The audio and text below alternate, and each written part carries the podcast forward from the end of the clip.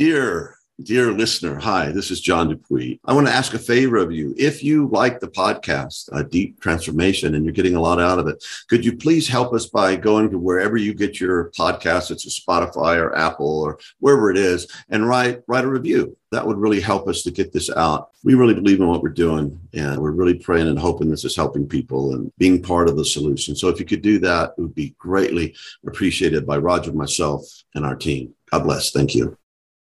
In part two of our dialogue with Beena Sharma, we explore the farther reaches of human maturity beyond conventional limits. Here, people understand the world and themselves in deeper, richer ways than usual, and so are able to respond to life and its challenges with unusual sensitivity, wisdom, and skill. Learning about these post conventional stages is not only informative, it's transformative. It's transformative because learning about these stages can catalyze us into growing towards them ourselves. Welcome to Deep Transformation Self, Society, Spirit. Life enhancing, paradigm rattling conversations with cutting edge thinkers, contemplatives, and activists with Dr. Roger Walsh and John Dupuy. Join us in the evolutionary fast lane as we take a deep dive into transformational practice, peak experience, profound understanding, powerful contribution. So, we've covered the conventional stages, and in our framework, we represent the development as an arc. So, the arc goes up and then it comes down, and that represents something and it represents the movement of the core concept of ego development. So when the arc is going up, the ego is constructing a meaning and constructing a sense of self.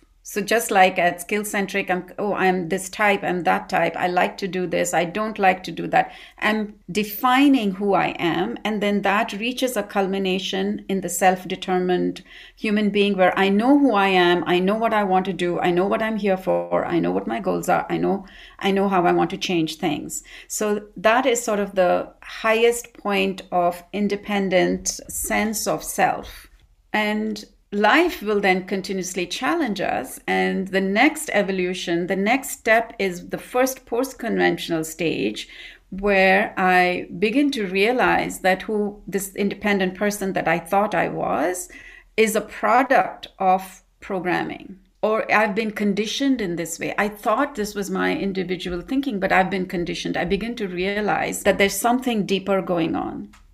So when you and I have discussion and argument and we have different views, I'm no longer, it's no longer can I say that let's agree to disagree. I now realize that my view is so because of my my conditioning, my upbringing, my context, my programming, the the way in which I was shaped and molded by my context. And that's why I believe what I do even though I've chosen it. Whereas you, you have different beliefs, but you've been you've been conditioned by your context, and that's why you believe what you do. So who am I to say that I am right and you are wrong? Now I realize that we are both right in our own way. So all perspectives have a truth within context.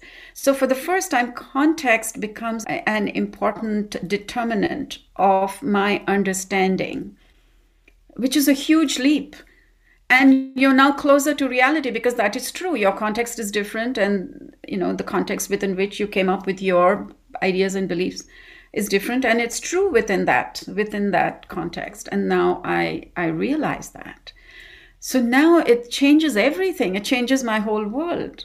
And now i'm also rejecting what came before. I'm sus I, you know all of that is suspect because that world I've been there, done that. That's not the way things happen. Things are not linear, they're not predictable, things are more dynamic. So, a whole lot of other things come online at this stage, but primarily it is this opening up of the interiority, which is recognizing that even what I see outside is an interpretation. There is no actual thing out there. You know, you've seen those images where you have the the visual paradox, you have the vase and you have the faces so now you, all of reality is like that you can you there are both you know the vase and the face it's both it's not this or that you don't just see one picture So, what I, am taking away here, Beena, is that what comes online is a capacity for a far greater multi-perspectivalism capacity. Yes, absolutely. That's a good way of putting it. So now I'm interested in multiple perspectives because I'm recognizing that all of them contribute to to what is actually true. So there are multiple facets of reality. There is no one reality out there. There are interpretations. It's the beginning of that realization. Whereas in the previous stage, at the self determining stage, you really think that there is a one predictable thing out there that you can make happen. And you call this stage? This is called the self questioning stage. Mm. So hmm. this is questioning how I got here. So now I'm curious. Now I want to go back and I'm more, I may spend years here just discovering how I became who I've become and and expanding my embrace to include the variability of other human beings diversity and inclusion this is this is the gift of of this stage in a, in a deeper way and greater tolerance greater tolerance for others greater inclusion greater understanding of ambiguity anything goes in some ways you know everybody is true everybody is right. And so you can see that the limits of this where there is no nothing you can actually hold on to. It's like you know the rug has been pulled off under your feet and there's nothing to stand on and you're sort of okay with whatever happens. Sounds very disorienting. Yeah it sounds. But the discoveries yeah it's dis- it's disorienting when you don't yet have what the what the next stage brings. And that's why we say that in in some meta way of describing every new stage solves the problems that are created by the previous stage by the so the, there are limits to the previous stage and then the resolution comes when you step into a larger perspective a larger embrace that integrates what's come before and creates space for new understanding. Yeah a, a beautiful way i've heard of describing that is today's problems are yesterday's solutions. Yeah yeah.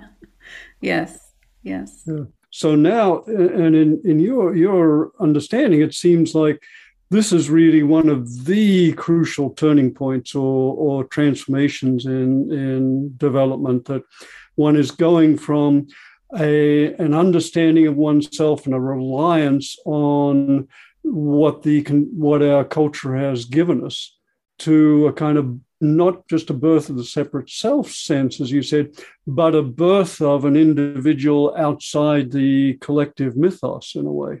Yeah, and if if you look at the three major sort of markers described by three different major theories, then that main milestone would be seen as different. So if you look if you look at Robert Kegan's theory, for him the biggest shift is between the socialized and the self-authoring. And in a way, I agree with that because 60 to 70% of humanity is not yet self authoring not yet come into that independent, objective way of looking at oneself and changing things around them in more productive ways. If you look at our framework, we emphasize this as this between self-determining and self-questioning as the big shift because it's the de- the beginning of the deconstruction of the ego. Until now the ego is developing itself building itself defining itself giving it more itself more names and definitions. And this is the beginning of questioning those definitions. How did those definitions even come about? So that's why this stage is seen as the biggest shift.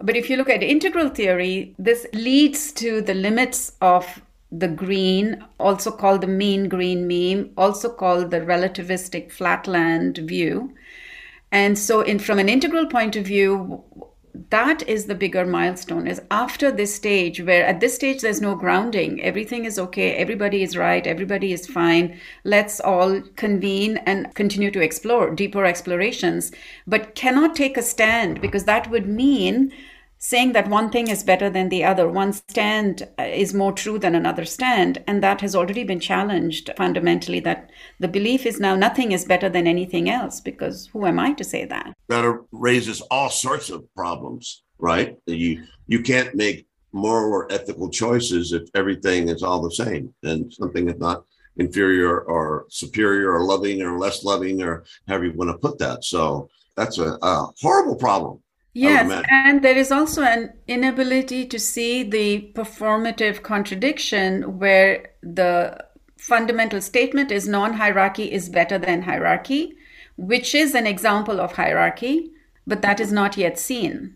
And at the next stage, so, but it's such an expansion, such an exploration. And when I work with individuals at this stage, there's so much more scope to to look at oneself to continue to reflect to begin to question the assumptions that they are making at the stage that they're at. So we're already in easy territory in terms of coaching coaching people. I would say easier territory because there's so much there is capacity. So at the next stage which is called the self actualizing stage the fun uh, so i'll just highlight because i picked one thread i'll just continue on that thread that now if I say, well, who am I to say I'm right? We're all, it's all relative. Right. Now at the next stage, you realize, yes, it's all relative. And there are some absolutes. You can't get away from it. You begin to realize that there are some some absolutes. We need to take a stand because it's unsustainable. The previous worldview has its limits.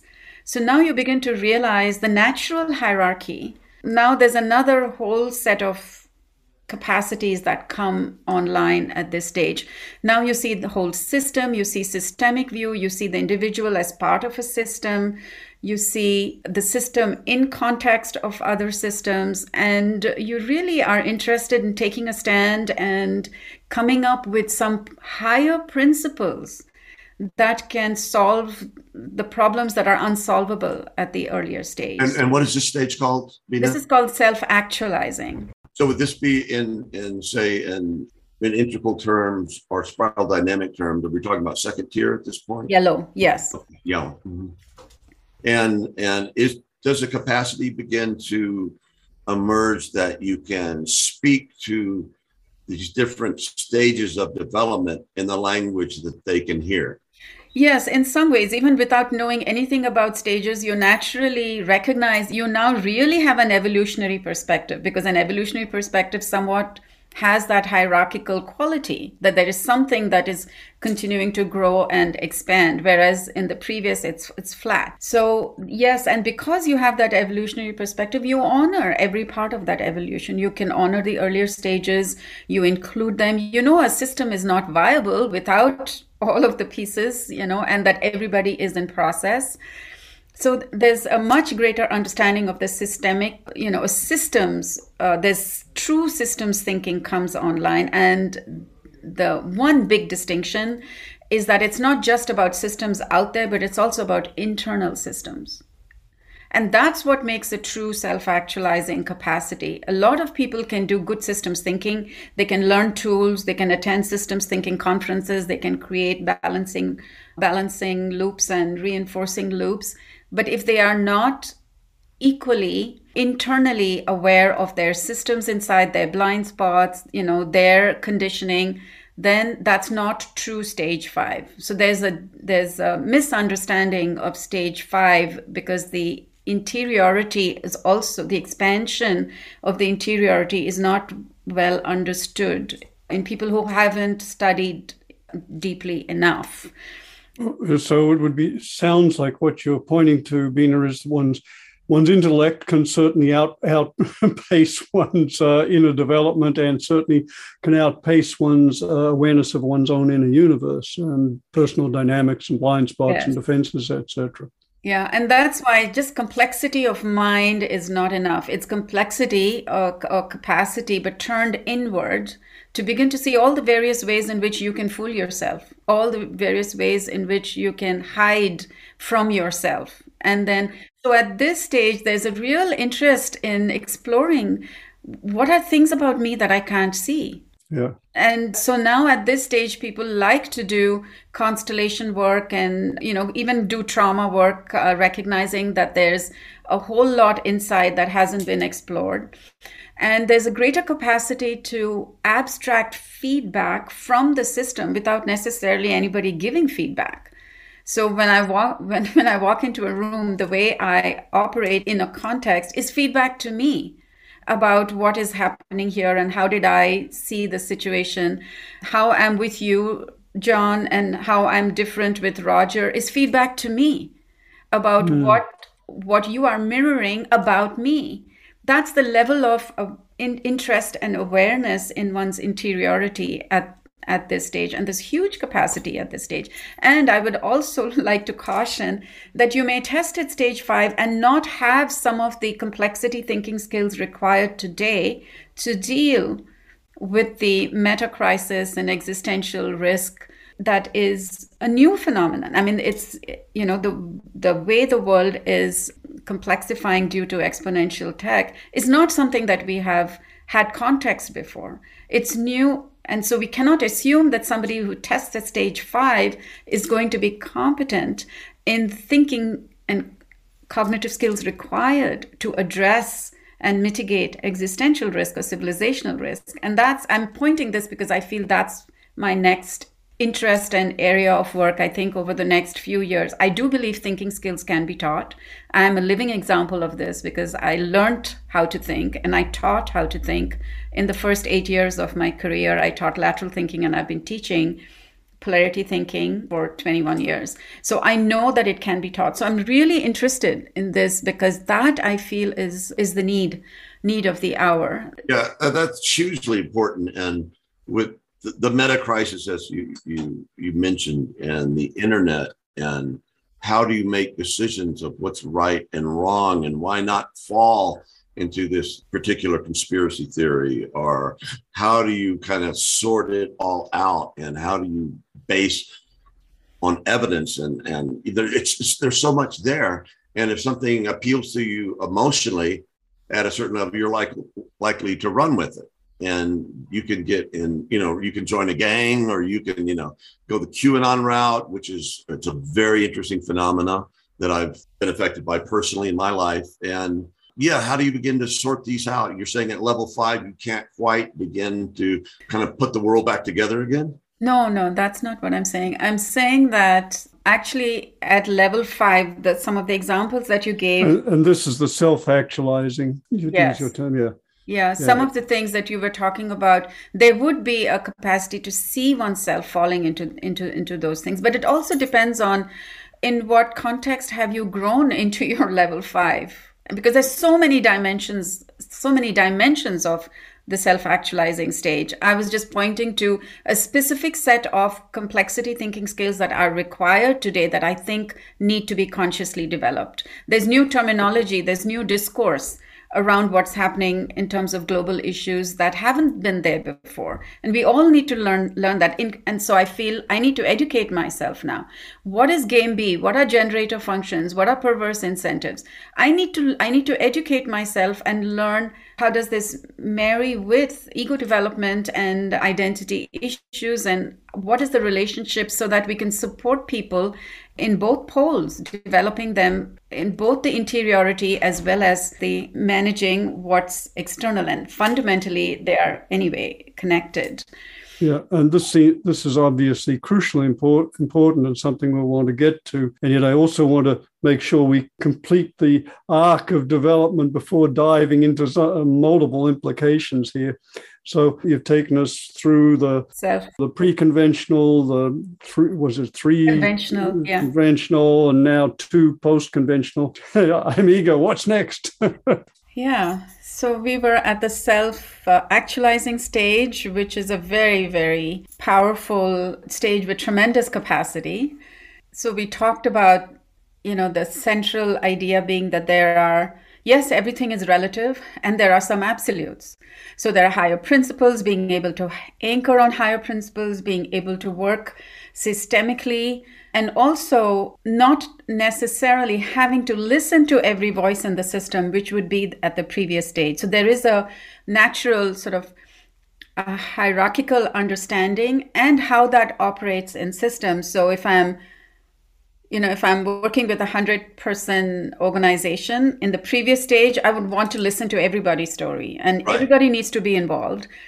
Whereas at this stage, I might actually be able to identify hubs or influencers. And say, if I worked with these 10 people, then they would reach, each of them could reach the next 10 people. So you can layer you can layer and you have ways of integrating different perspectives. You are looking for other perspectives for integrating for a higher wisdom not just to expand perspective. And you can make judgments about maybe a lower perspective a higher perspective a more better less better that sort of thing more harmful more compassionate less compassionate you can start to yeah and you can do so we didn't talk about this but maybe when we talk about polarities we'll go through these stages again from a, looking at how each stage what is their capacity to handle opposites and polarities. But i'll say one thing at this stage is obviously you do both and thinking because you're more inclusive which comes in the previous stage begins to come online on the previous stage. But you can also do either or thinking at this stage you can do both. You can do both and thinking and either or thinking. You can do you can take a stand and you can do something short term. You can do but always keeping the long term in mind. You can you can set boundaries. You can break boundaries. So all of those at this stage you are more capable of doing that. And, and can you start integrating all the stuff from the previous stages in a more a more whole Yes, definitely. Yes, awesome. definitely. You, yeah. you integrate it externally and you begin to see these within you as well. And you begin to see that there are parts of you that are at earlier stages. And of course, it varies. If you're familiar with the framework, then you see it more because now you give name to it. But if you had not, no idea about adult development and you had stage five capacity, I imagine that you would naturally be more compassionate to aspects of yourself that are sort of negative or that are dark and you would be able to include more of other people's shortcomings and just be able to hold a larger you know a larger context for that yeah i find that that i in my life now I, i've really found that i have deep conservative values but I also have very progressive values at the same time. And so it's like I really don't fit into either club. You mm-hmm. know, we're so divided this or that in our country, political, this party or that party. So it's it's been interesting. Oh, it's, yeah, it's trying to figure out how to how to do that in a way that that helps. Yeah, yeah. So this, as I said, is a very powerful stage, full of capacity, and I would I don't know if I could call it the shadow of the stage. One of the sure the limits of the stage is it's all about mastery and knowing and being able to do and seeing so much, seeing so much in yourself, seeing so much in others, seeing so much in systems. And so there can be a hubris that comes out of that. And it's another shade of the earlier self determining stage where everything is possible to understand. And so the mystery is not, there's not enough space for fundamental mystery at this stage. Though that's not the defining factor, but I just just as one of the things to keep in mind. Well, well, in my my experience, I don't think I, I it was hubris, but I was think I was annoying. It's like as a born again integralist, you know. Oh, you see all this stuff and you want to tell everybody about it. Well, guess what? Not everybody wants to hear it. I learned that very So, uh, yeah, that, yeah, I had some professional issues. I, okay, shut up, John. They're not ready. But then I learned to adapt. Instead of talk, it was a very kind of born again green group that I was working in, and I was bringing all my ideas, and they were deeply offended by the hierarchical stuff. So I made it a circle, you know, and I said expanding circles of compassion, and everybody. I was like, wow, you can, this is great. But anyway, yeah, I, that's what my wife told me. I was a born again integralist and I could get pretty annoying. So hopefully I'm, maybe I still am. I don't know, but here we are. yeah. So the next stage is another milestone. It's called post autonomous, also. So you have the pre conventional, conventional, post conventional, and there's this another sort of milestone. And at this stage, so if we follow the same thread, I'm believe in these higher principles, I have convictions, I can take a stand. And now I realize that all of these higher principles, the absolutes, the the stands that I'm taking, they're all constructs. And you mean men- mental just, Yeah, they're construct. It's an idea. It's it's not necessarily true. It's not there. It's just a representation. It's trying to abstract and put a name to something that's there, but it's it's just an idea. And maybe generalizations also. You know, you might say that generally things anyway, that, that's just an idea. Uh, instead of it as well as an abstraction, that it's a generalization the way that we put on things, and they can be very useful. I mean, mathematics can be. They can be useful, yeah. The, the the the idea is here that you begin to see the functioning of the mind, and you see the drive to fix reality and to name it as something and then to see it's actually not real that these are all ideas and that if i change my the idea or my these are all filters. If i change the filter the world changes. So this is a new order of recognition that uh, there is no reality out there. It's what i am creating which happens once the first layer happens at the self-questioning stage when you feel that the rug has been pulled off under your feet because how do i know what is true? It's all interpretation. It's all relative this is another order of magnitude to there is no reality out there it's my it's the filters it's the maps that i am creating that are trying to make things real so now it's not not like the rug is being pulled out from under my feet, but I like to say it's like the earth has been taken taken out from under me. So really there's nothing to stand on. It's the illusion the illusion of reality created by the mind is beginning to be seen through and that can be very disorienting. It can lead to a lot of despair because that same understanding is now taken to the self also. Now, for the first time, I see the self that I think I am is just an idea. What is it? Where am I? I can't locate myself. You know, am I the person I'm today or the one I was five years ago or 10 years ago? And then I realized that they're all just images. They're just ideas I have that I'm, this personality is a conglomeration of patterns. Those patterns are abstractions. So I'm really curious now about how the mind works and, and recognize the mind as a mediate, mediating reality and that the mind is coming in the way of direct grasp of experience, which can always only be now. And Beena, can I just add in here because it might it might help. I recall that you and Susanne have used two names here, which I've found very helpful for this stage, which it, it sounds like they describe or encapsulate beautifully the some of the some of the qualities you're describing. One is that this is a, a construct aware stage where, for the first time, we become what we mistook for reality are actually only constructions or representations of reality. Yes, yes. And also ego aware that we actually become aware of this that Roger is just a mental construction.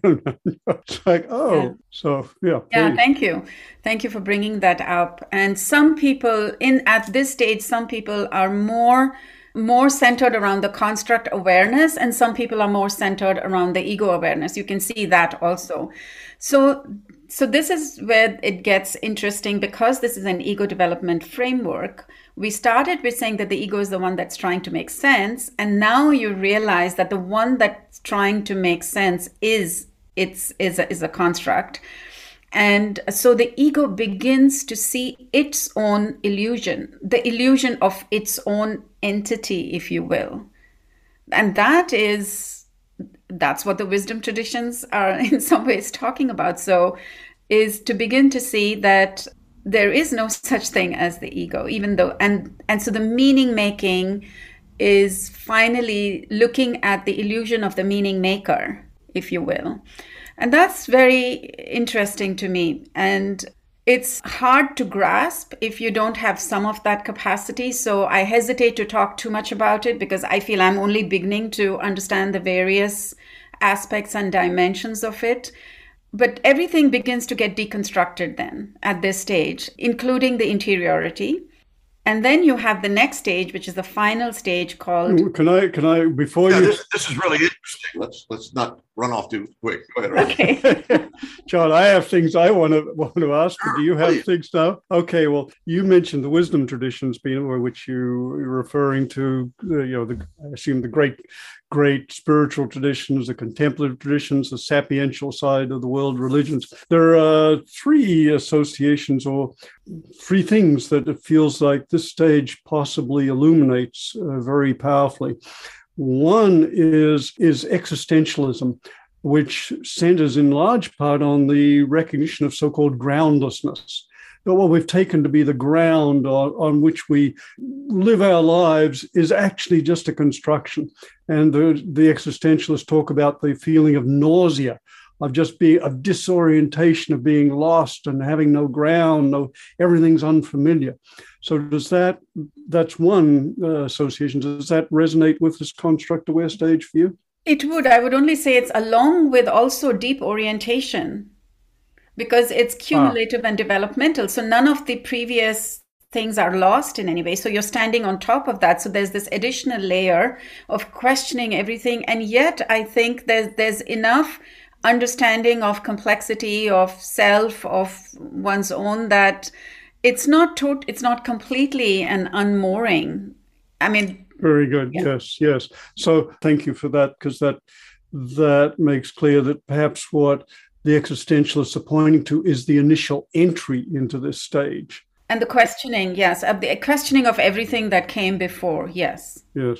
So that's one, this stage for me created an aha experience of like, oh wow, these whole these traditions, this movement, etc., are probably grounded in people moving into this stage. The second one you already pointed to is the wisdom traditions, where there's across contemplative traditions, there's a recognition of the constructed nature of the ego. But but the tradition which takes this deepest, I think, is Buddhism, which sees the emptiness or constructed nature not only of the ego, but of all phenomena, and that all phenomena are at bottom transconceptual, they, they cannot be encapsulated by any concept. And that and Buddhism sees this recognition as actually soteriological, capable of profound liberation. And I, I have to say, you know, I've been trying to understand this for a lot of years, but I'm beginning to think, wow, this is really profound because what we what you recognize is that that we respond not to things themselves, but to our concepts. And once you recognize the constructed nature of our, of our concepts, then that seems to undermine the automaticity of conditioned responsiveness and allow a, a, liberating openness. Does that resonate for you? Yeah, the only thing I would say is that I could produce a Hindu text that says exactly the same thing. Okay. So I wouldn't say it's I, I wouldn't say that it's just Buddhism, but I think it's the it's at core Hindu thought is pointing to that. It's not just about the ego, but it's about just as you do described it really beautifully. And the two or three teachers that I've been following, one of them is Nisargadatta, who really points to, who, who's really has had the, the clearest pointing out in, in that way. And so I would say perhaps Vedantic or, you know, yeah, I, I think I think you're right about what I say because I don't have my chronology in sequence, but I'm just learning. I'm just learning to situate even, and even those are concepts. You know, even that is a concept. The Hindu yeah. way and the Buddhist way. There, we that's what we do. We we we make them into concepts, but of course we use them to enter into into the experience of what they are pointing to. And, and how does one function at this stage? Because it seems like this this great unraveling of oh everything's a construct. So how do I put my pants on and how do I behave? You know how does this? Oh, because you recognize. Well, th- this is the either or mind working. We just assume if this is there, then the other things are not there. That's not true because now you also, since you see through the functioning of the mind, you know that you're living in the world of mind and you operate in the world of mind. But the thing is, you now see it for what it is and you don't reject it. You you don't you don't say well that's all that's all mind or, or you know that's all no mind you know? A m- more mature construct of it as you step more and more into that capacity it is more and more integrative actually. Yeah, yeah and just to, and to follow up on a previous th- thread you're pointing now to that there that even within a stage there are substages. There's an initial entry, which may be disorienting, then there's a, maybe a consolidation and integration, etc. Going back to the point about the implications of this, uh, first off, thanks for your correction about I had said it was this was most outstanding in, in Buddhism. And I think that's actually probably well first thank you for pointing out that this this recognition, of course, can occur in any tradition in, in advanced contemplative practice and does.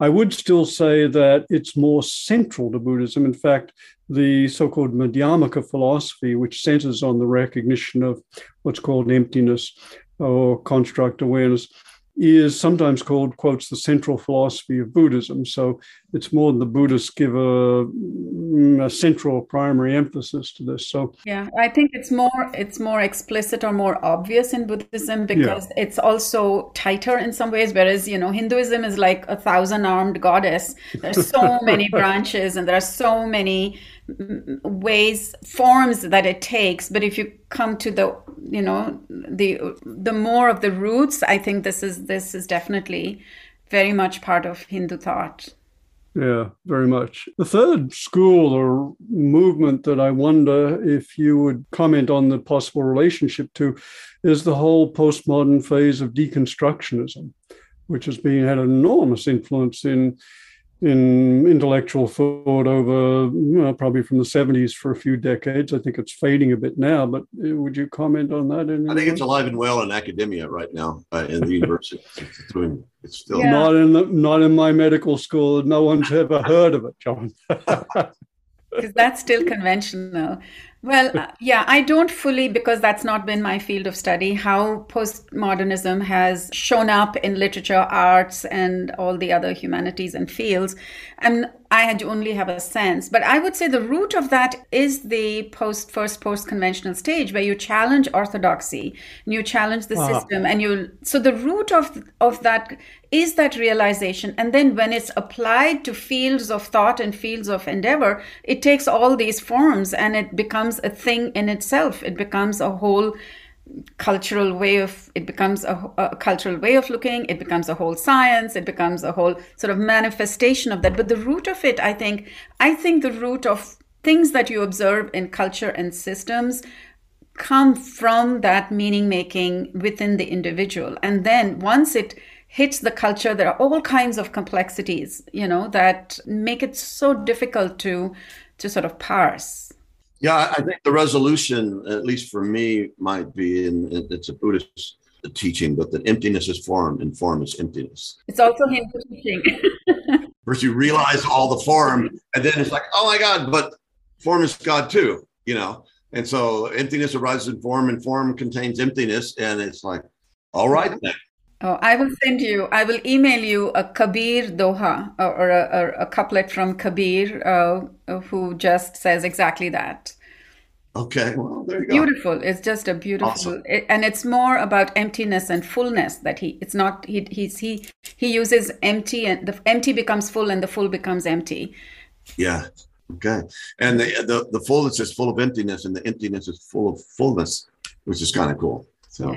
Yeah. anyway, this is this is fun. Let's keep let's keep the yin yang, and I also want to show you this, which you just said. So this is my favorite conceptualization of this harmony of emptiness and fullness and all opposites actually the harmonizing of all opposites so this is a form of consciousness which is shiva a form of consciousness that is half feminine and half masculine so you can see this side of the body is female you can see the breast and the jewels yes. and this side is male and this is personified yin yang. And this is the highest vision for being, not, not a human being, but being where all opposites are integrated. And it's personified in this. I just love this, you know. So it's not an abstract symbol. This is the potential of our human form to be in harmony with all all opposites uh, and both emptiness and form. So I just wanted to share that. Beautiful. Thank you.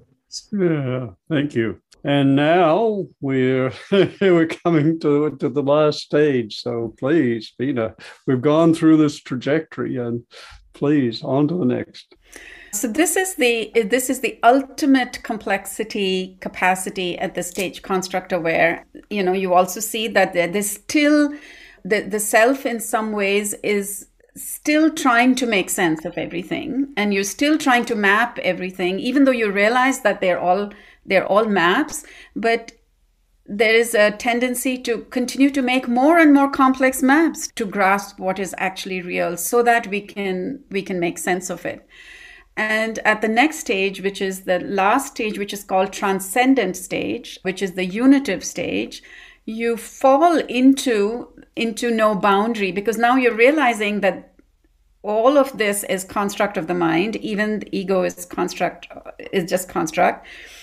And it's all there's really nothing there and then you actually fall into the reality. This is the way i like to explain it you know you just fall into so what? I mean there's no limit to the mind and there's no way we can actually grasp. And then what happens is then we really fall into the now and the, the reality of this moment and this being and this form seeing the limits of the mind and recognizing that we are all one that you know like as i look into your eyes i see it's the same it's the same reality manifesting in you or me. It's uh, we are not different. We are because the different the division is created by the mind which i'm which i've sort of been able to see through. And along with a whole lot of cumulative capacities now i can hold the entire thing I can completely zoom out and completely zoom in and see that even the zooming out and zooming in are divisions that I create with language. And so there is an immediate experience, unmediated by mind, a capacity for that immediate experience, which is again what the wisdom traditions are pointing us to. So, this no boundary consciousness, this capacity can hold can hold all of it. So that's again, it's an idealization because people who have this capacity may still be integrating. They will definitely be integrating other aspects of self. Nobody is is fully there. What I love about this framework is that because it's an ego development framework, it bridges psychological development, pointing to the progressive expansion, progressive differentiation, progressive deconstruction until we arrive at a no boundary consciousness through recognition of the limits of the mind.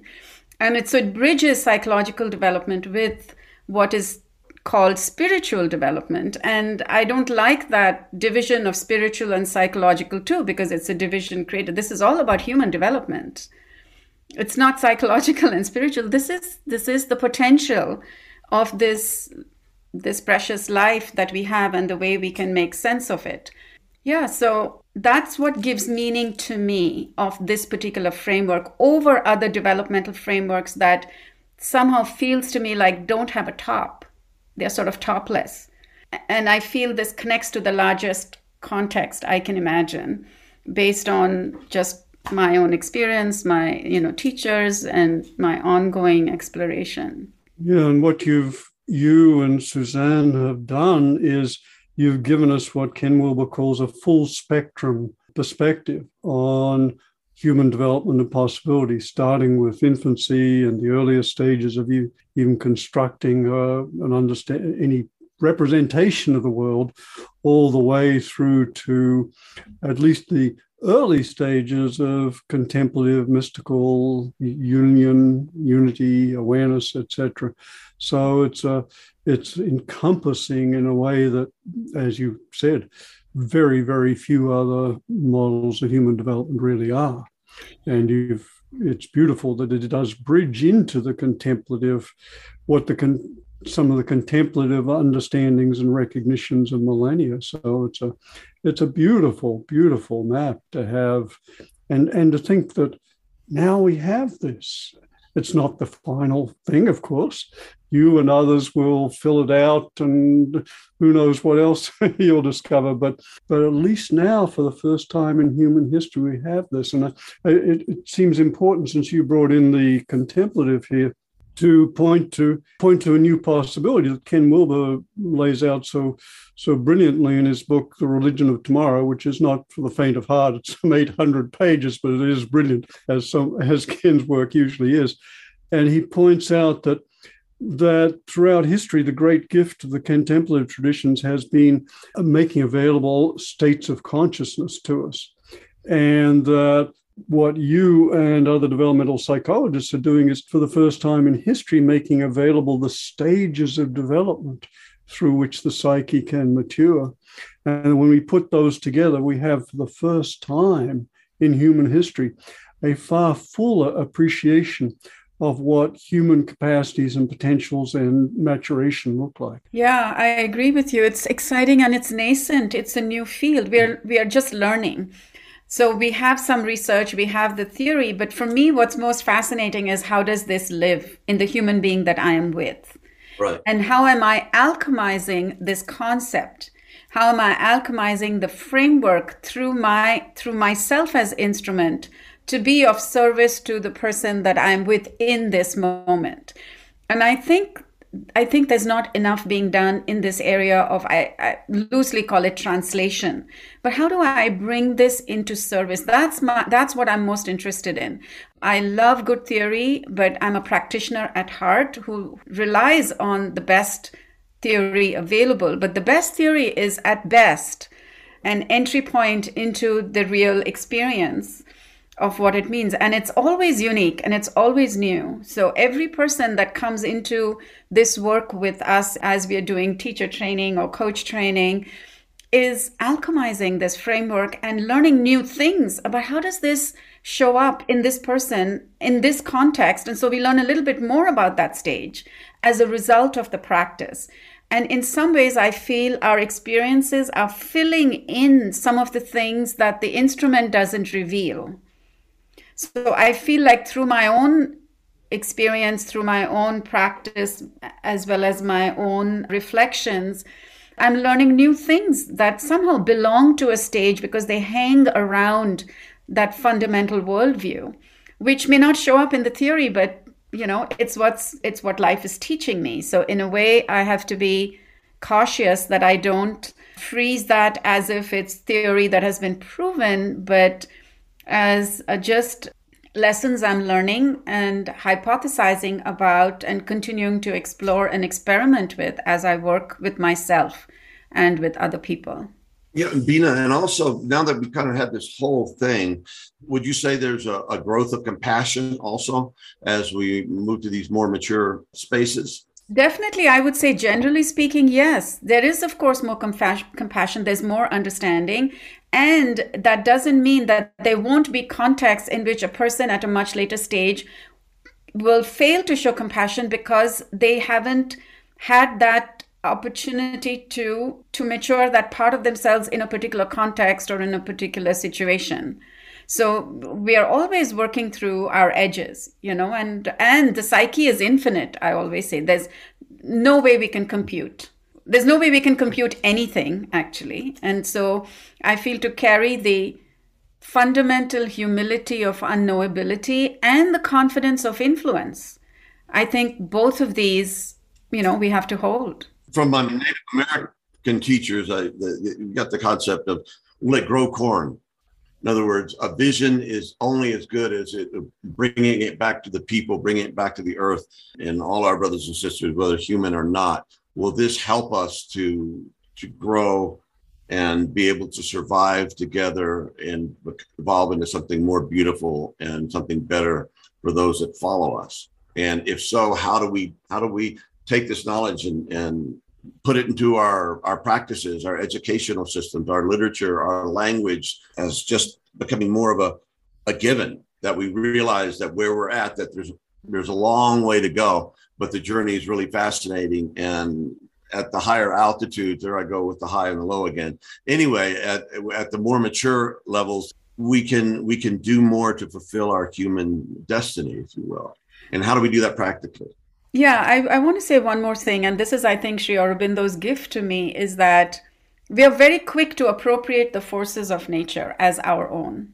So even this idea that we understand development and this is our knowledge and we can use this, we forget that we are all we're trying to do is name the evolutionary forces of nature that brought us here and that will carry us forward. Beautiful.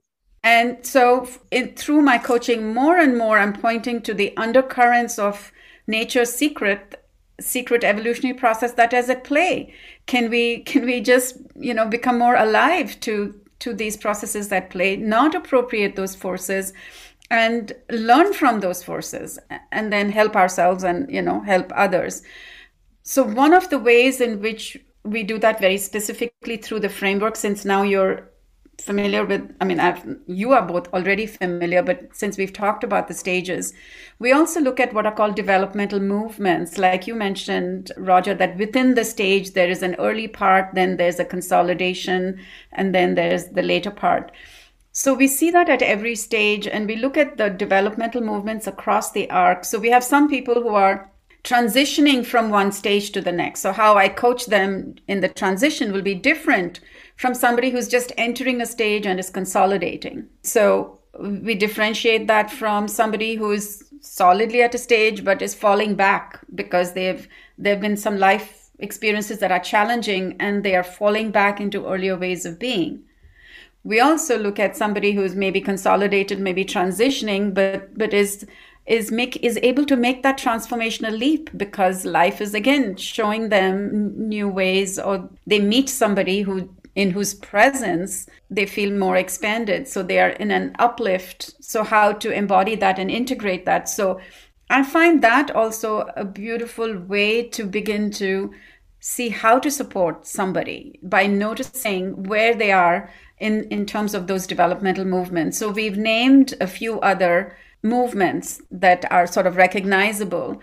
And I think I might close this part by saying that the ultimate really is to help the person be at home wherever they are. What does it mean to come home, to come home to oneself, to feel that you're optimally supported by your inner capacity to face the external environment or context. Wonderful. And there's so much in what you've said, Beena, and I just want to name a few of the the the themes so that they stand out. One is you you effectively pointed to the idea that there are two very different skills here that are being called for. One is one is the more conceptual and creating the maps and understanding them, and that's that's fantastic. But then there's the deeper deeper question of how do we use them skillfully to be more effective service, and that's your life's work, and that's very beautiful.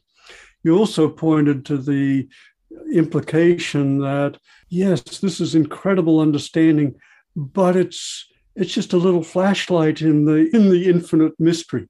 and, it's a beautiful flashlight and it illuminates so much and yet the infinite infinite mystery in which we live and i actually wonder uh, you know i assume that mystery, appreciation of mystery comes online perhaps at construct aware or somewhere but you also then pointed to, you know, is this alive? How is this alive? And how does it enliven each, you know, a relationship in this moment? And I just want to say, I one of the things I love about being and dialoguing with you is I just feel enlivened and opened and, and enriched. So, so you are transmitting not only giving nice ideas, which is wonderful, and I, I'm an idea junkie, but you are transmitting wisdom from your lifelong work, imbibing these these ideas and these ways of being. So, yeah, thank you so much. It's very beautiful. Well, thank you. I appreciate that. I I have to say that even after studying ego development and you know